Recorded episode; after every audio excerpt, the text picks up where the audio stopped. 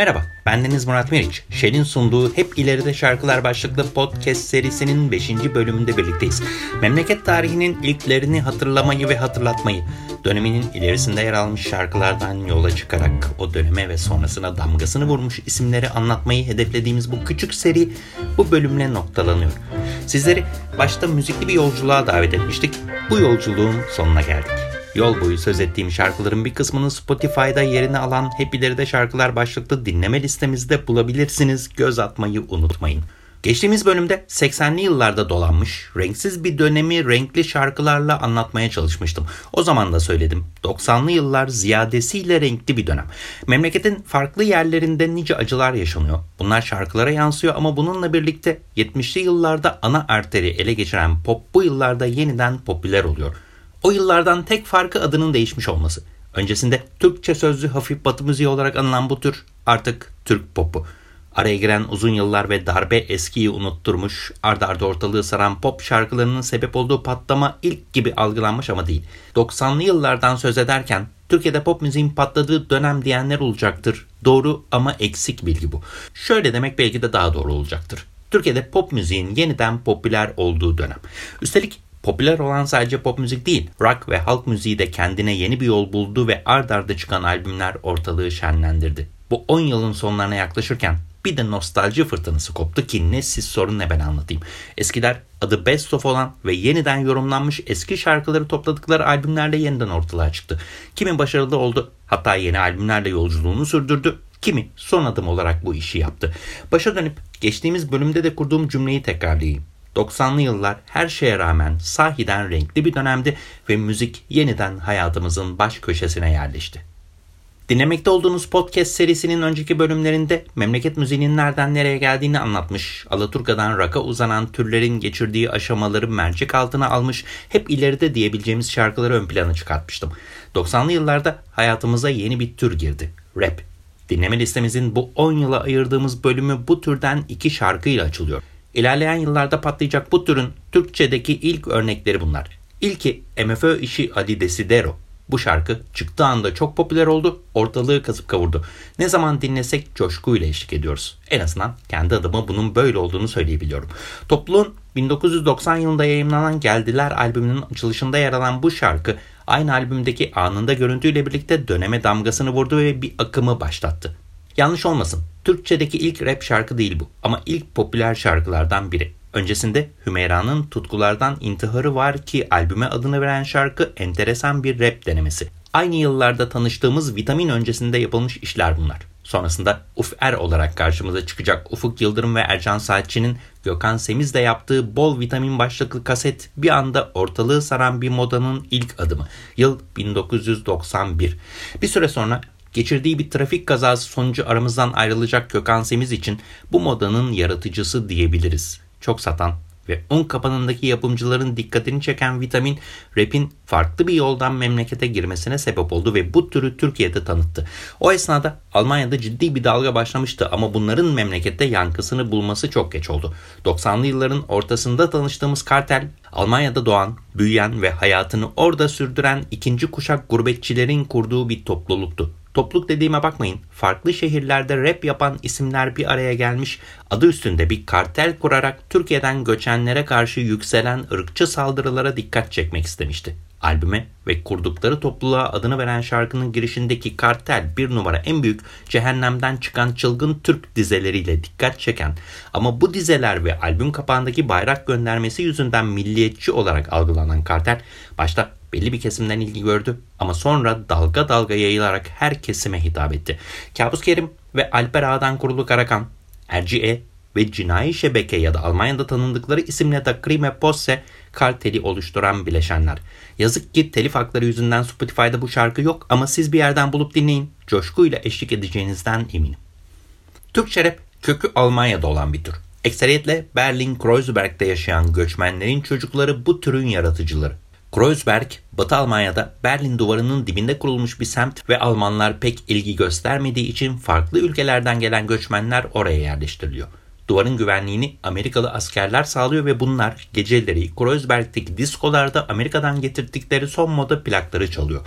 70'li yılların sonlarına doğru ilk örneklerini dinlediğimiz 80'li yılların ortalarında popüler olan rap bu diskolara giden gençlerin ilgisini çekiyor ve iki ülke arasında sıkışmış bu gençler dertlerini bu türlü anlatmaya başlıyor.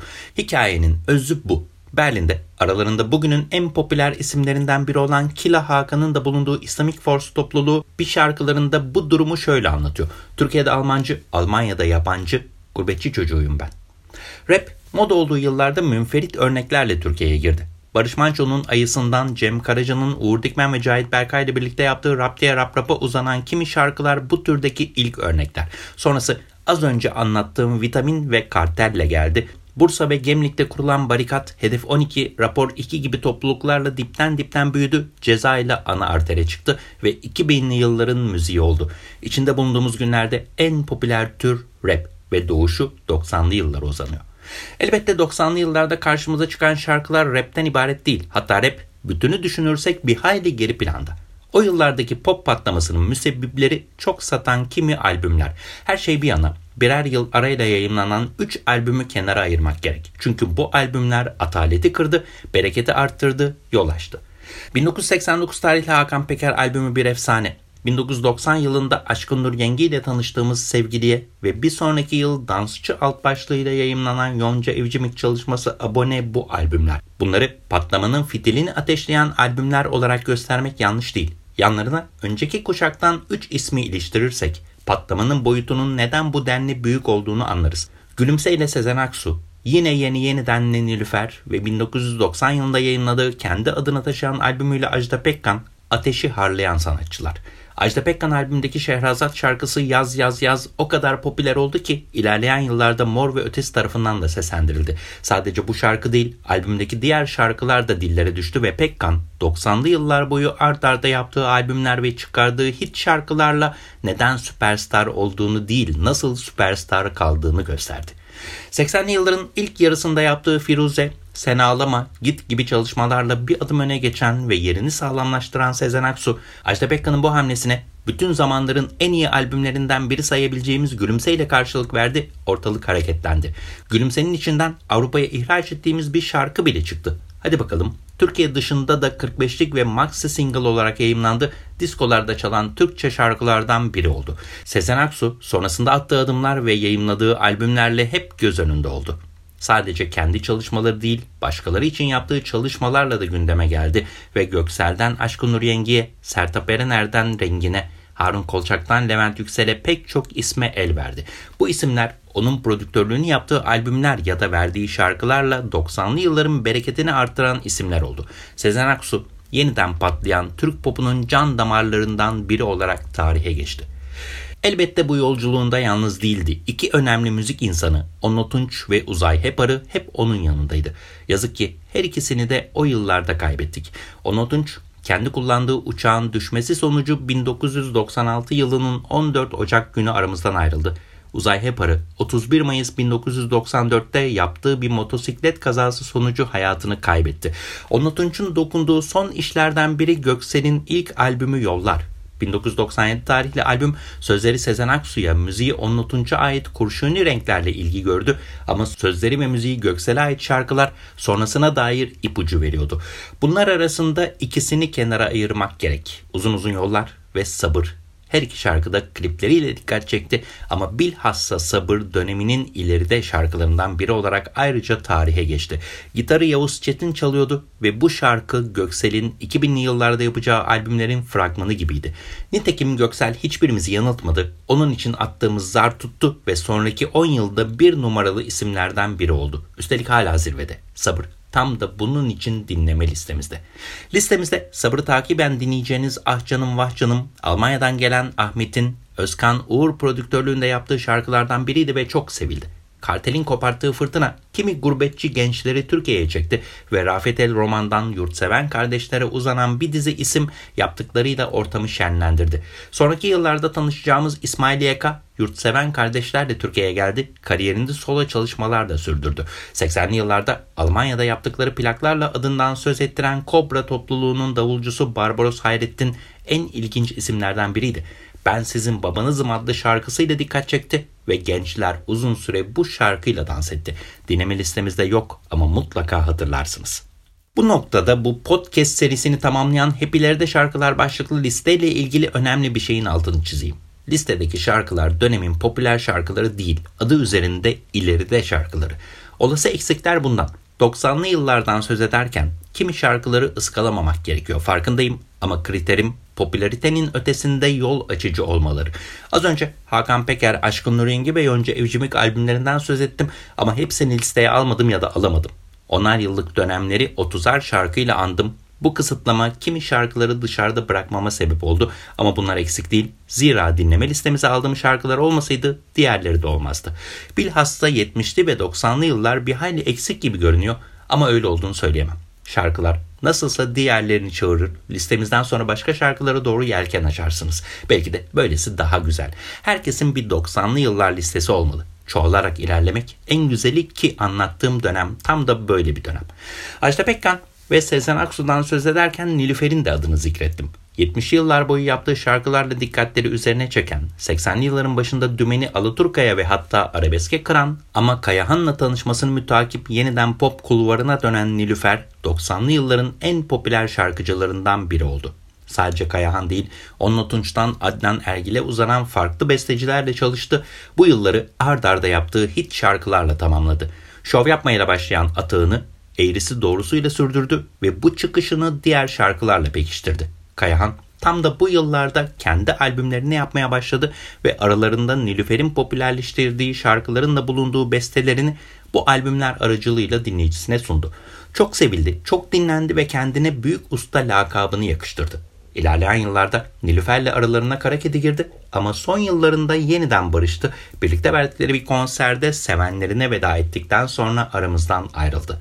90'lı yıllar denince aklımıza gelen ilk isimlerden biri Kayahan. Pek çok şarkısı arasında listemize giren 1990 yılında Zagreb'de 35. kez yapılan Erevizyon şarkı yarışmasında Türkiye'yi temsil ettiği şarkı Gözlerinin Hapsindeyim. Hatırlayanlar vardır. Erevizyon şarkı yarışması bir dönem çok popülerdi. Hala öyle. Fanları yarışmayı nerede olursa olsun takip ediyor. Türkiye artık bu yarışmaya katılmıyor ama katıldığı dönem bütün gözler oraya çevriliyordu.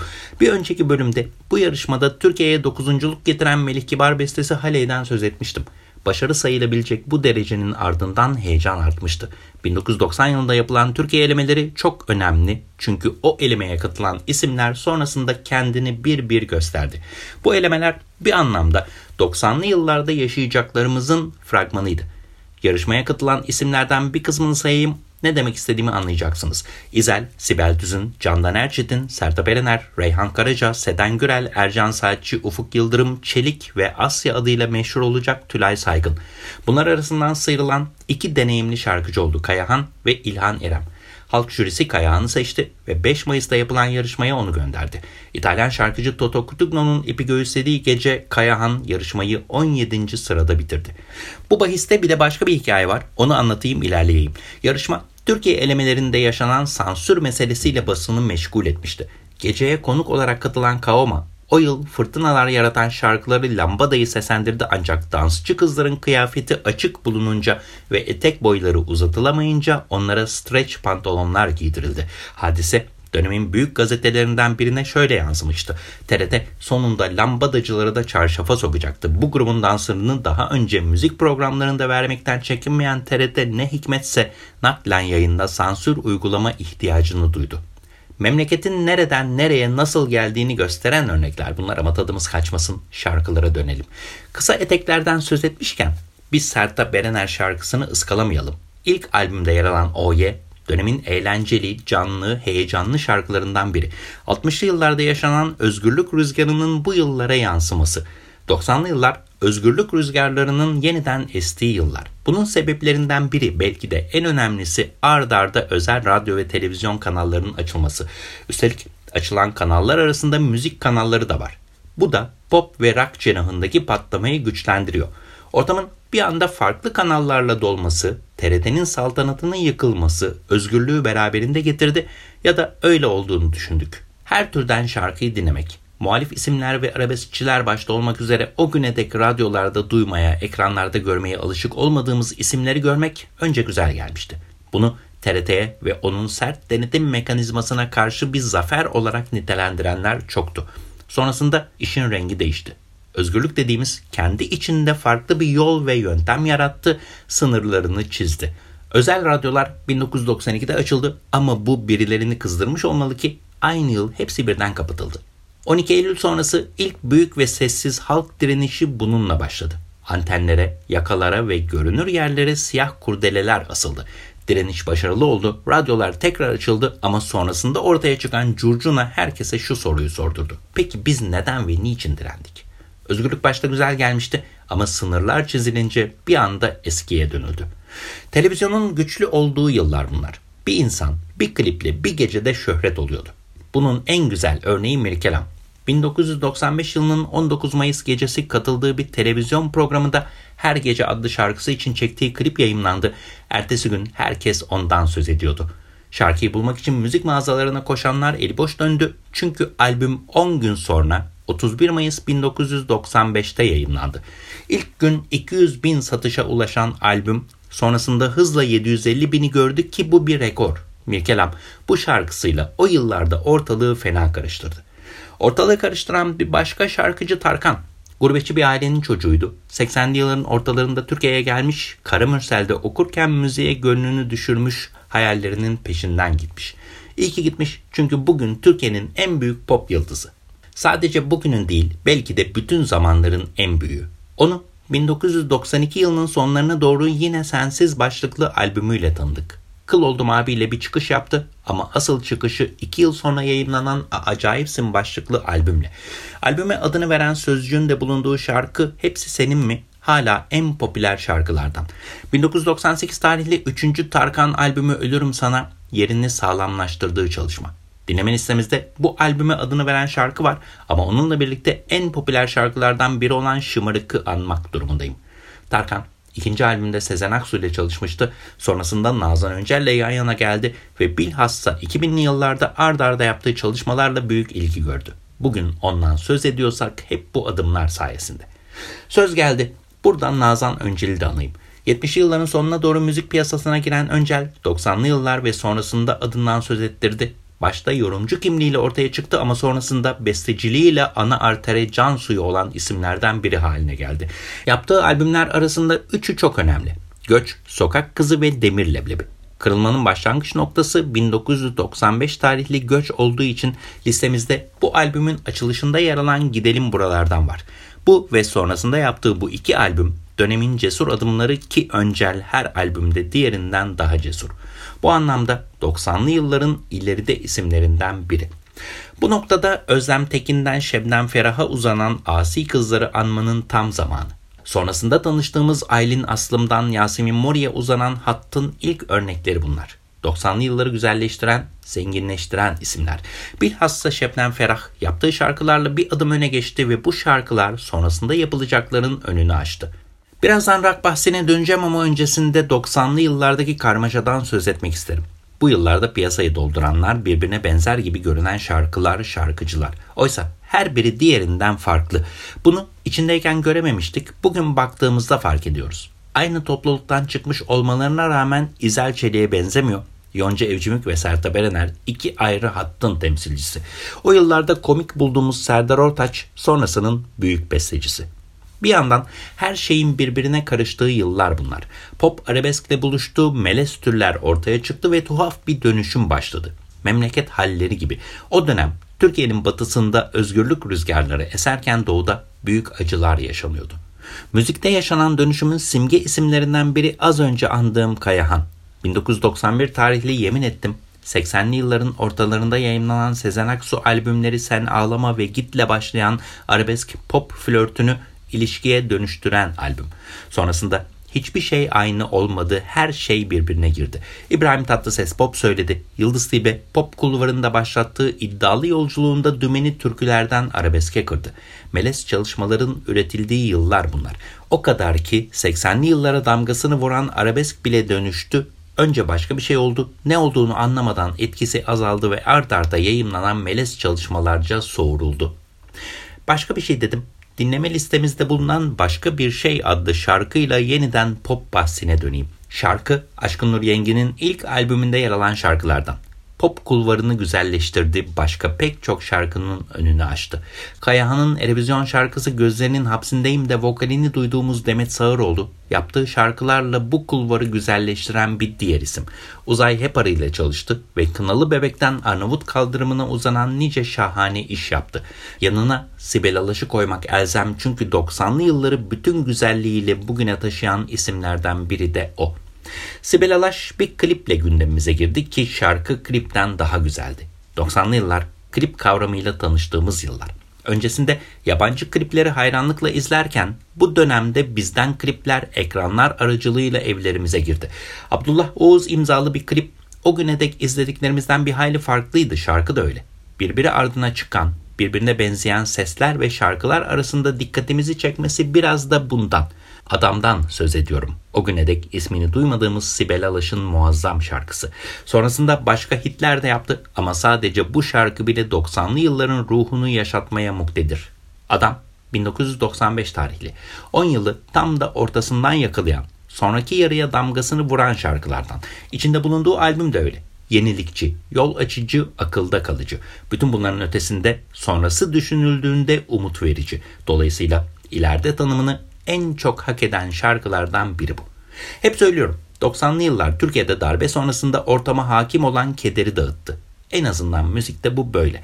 Ortalığın bir anda hit şarkılarla dolması ard arda yayınlanan albümler sayesinde ki asıl önemli olan bu albümlerin çoğunun gençler tarafından yapılıyor oluşu. Az önce adlarını andım. Tarkan Mirkelam ve aynı yıllarda tanıştığımız Kenan Doğulu'dan Mustafa Sandal'a nice isim bu yılları güzelleştiren isimler. Rap ve rock bu 10 yılda zirveye çıkan türler. Rap'ten söz ettim, rock bahsine ufacık değindim, sözü açılmışken ilerleyeyim. 90'lı yılların bilhassa ikinci yarısında rock kulvarı bir hayli hareketli. Dumandan Mor ve Ötesine uzanan toplulukların ilk albümleri bu dönemde yayımlanıyor. Bu 10 yılın ortalarında bir punk albüme imza atan Athena'nın 1998 tarihli Holigan'la dümeni Skaya kırması Skalonga ile yarattığı hareketlilik önemli adımlardan. Tuna Kiremitçili Kumdan Kaleler aklımızı alan ekip. Henüz albüm yapmamış replikas, sahnelerde fırtına gibi eserken Nekropsi'den İstanbul Blues Kumpanyası'na uzanan isimler yarına köprü kuruyor. Kesme Şeker bu dönemin başında hayatımıza girdi. Ortalarında Kramp albüm yaptı. Kargo onları tanıdığımız hallerinin dışında farklı bir kadroyla 90'lı yıllara adım attı ki yaptıkları sil baştan başlıklı albüm pop kulvarında Hakan Peker, Aşkın Nur Yengi, Yonca Evcimik üçlüsünün yaptığını yaptı ve yapımcıların rock gruplarına ve şarkıcılarına albüm yapmasının önünü açtı. Bu yıllarda tanıştığımız Teoman kendi kulvarında ilerliyordu ve neredeyse rakibi yoktu. Papatya döneminin önemli şarkılarından ama sonrasında yaptıklarıyla onun bile ötesine geçti. Rock bahsini kapatmadan o yıllarda ortalığı karıştıran iki topluluktan söz edeyim. Raşit ve Pentagram. Raşit, punk'ın temsilcisi, Pentagram Heavy Metal'in kalesi. Dinleme listemizde iki topluluk yaptıkları iki düzenlemeyle yer alıyor. Raşit, Alaturka'nın güzel şarkılarından Ağlama Değmez Hayatı seslendirmiş, Pentagram ise Aşık Veysel klasiği Gündüz Gece'ye can vermiş. Her iki düzenlemede hala yeni, hala güzel. Rock ve pop bağlantısını arada kalan bir şarkıyla yapayım ben ölmeden önce. Fatih Erdemci'nin bu şarkısı o dönemde herkesin dikkatini çekti ve belki de bugün dinlediğimiz pek çok şarkının önünü açtı. Bu anlamda o yılların en önemli şarkılarından biri bu. 90'lı yıllar enteresan topluluklarla tanıştığımız yıllar. Az önce bahsi geçti. İzel Çelik Ercan bunlardan biri. 3 konservatuar öğrencisi sonradan yollarını farklı yönlere doğru çizdi ama birlikte yaptıkları albüm Özledim o yılların en sevilen çalışmalarından biri oldu. Sibel Alaş, Demet Sağıroğlu, Göksel, Ahmet andığım isimler. Onların yanına şahane şarkısı Fayton'la o günlerimizi güzelleştiren Gökhan Kırdar'ı, yaptığı cesur şarkılarla farklı bir yerde duran Umayuma'yı koyayım ve iki şahane ikili anayım. Cemali ve Grup Denk adıyla yolculuklarına başlayan Oya Bora. Umurumda değille listede duyacağınız Candan Erçetin'i anmazsam olmaz. Bu isimler bu yılların kazancı.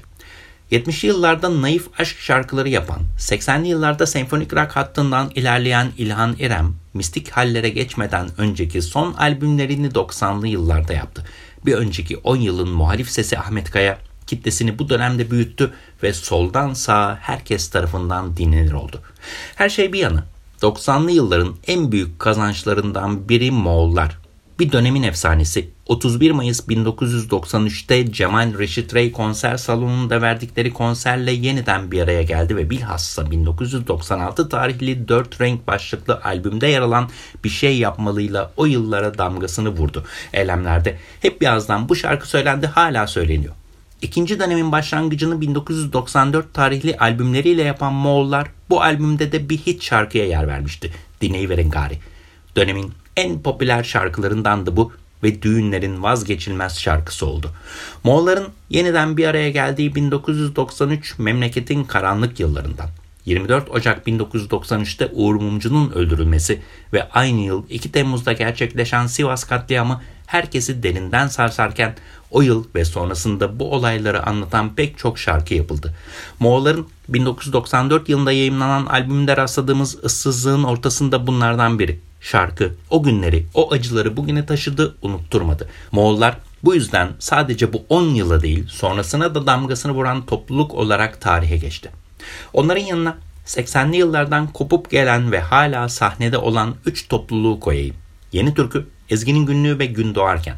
Yeni Türkü bu dönemde aşk yenidenle bir kırılma yarattı. Sonrasında rotasını Ege'ye çevirdi ve eski rebet şarkılarını yeniden yorumladı. Ezgi'nin günlüğündeki kırılma daha da büyük. 90'lı yılların başına yaptıkları Ölü Deniz ilk dönemlerin son albümü. Sonrasında topluluğa Hüsnü Arkan girdi, rota tamamen değişti. Düşler Sokağı ikinci dönemin en büyük hitlerinden biri. Gün doğarken bu yılları Ankara'dan abim geldiğiyle karşıladı ki hala topluluğun en sevilen şarkılarından biri bu. Yavaş yavaş podcast'in ve dolayısıyla bu serinin sonlarına geliyorum. İlk 3 bölümde Cumhuriyet'in ilk yıllarından başlayan bir yolculuğa çıkmış 80'li yıllara uzanmıştım. 70'li yıllardan söz ederken arabeskin ön plana çıkmasıyla pop ve alaturkanın etkisini kaybettiğini söylemiş. Buna rağmen yapılan kimi çalışmaların bir sonraki 10 yılın habercisi olduğundan söz etmiştim. 80'li yıllar karanlıktı ama müzik bu karanlığı aydınlattı. 90'lı yıllar derseniz dinlediniz hareketli ve bereketli. Bu bölümde tam da bunu anlatmaya çalıştım. Müzik tıpkı 80'li yıllarda olduğu gibi 12 Eylül sonrasında ortama hakim olan kederi dağıtan unsur. 90'lı yıllarda yapılanlar bu yüzden çok çeşitli. Herkesin söyleyecek bir sözü vardı.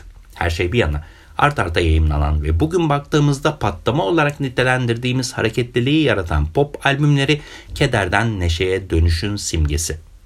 Bugün bu dönemi ana hatlarıyla ve bir sürü ismi anmadan anlattım. Yakın bir döneme aktarıyor olmak tehlikeli. Hemen hemen hepimizin yaşadığı bir dönem olduğu için eksikleri kolay tespit edilir.